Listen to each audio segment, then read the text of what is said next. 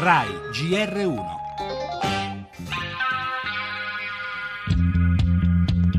L'État islamique, il a un territoire, il a une armée, il a des ressources. Lo Stato islamico possiede territori, armi e risorse. Dobbiamo creare una grande coalizione per battere questi terroristi.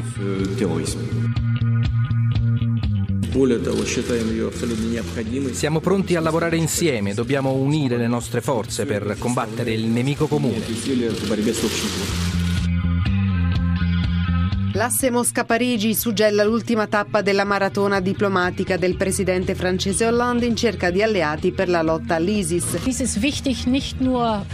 Anche la Germania invierà da 4 a 6 Tornado, un aereo da rifornimento in volo e una nave da guerra che affiancherà la portaerei francese Charles de Gaulle. Um den IS zu stoppen, ihn zu besiegen pensiamo che debba arrivare non soltanto la necessaria reazione, ma anche una strategia globale, diplomatica, militare, umanitaria, culturale e civile.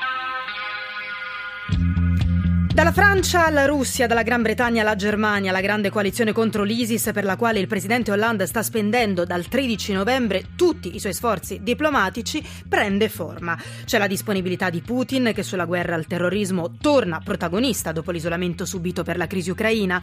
Inizialmente esitante ha rotto gli indugi anche la Germania e nei giorni scorsi c'era già stato il sì convinto del premier britannico Cameron. Da oltreoceano su tutti la benedizione degli Stati Uniti apparentemente più defilati ma che con il presidente Obama hanno garantito un rafforzamento dell'impegno contro l'ISIS.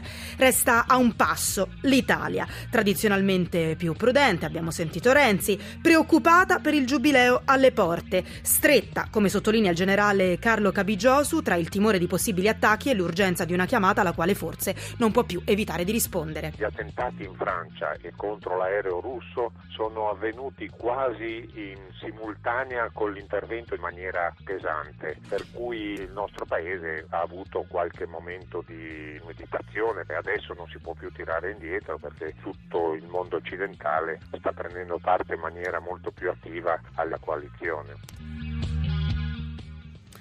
In Francia tutto è pronto per la solenne commemorazione delle vittime degli attacchi del 13 novembre, cerimonia questa mattina a Parigi nel complesso degli Invalides. Seguiremo poi la seconda giornata del Papa in Kenya. Diritto al lavoro e alla casa, garantirlo è un dovere di tutti, ha detto poco fa Bergoglio visitando una baraccopoli di Nairobi.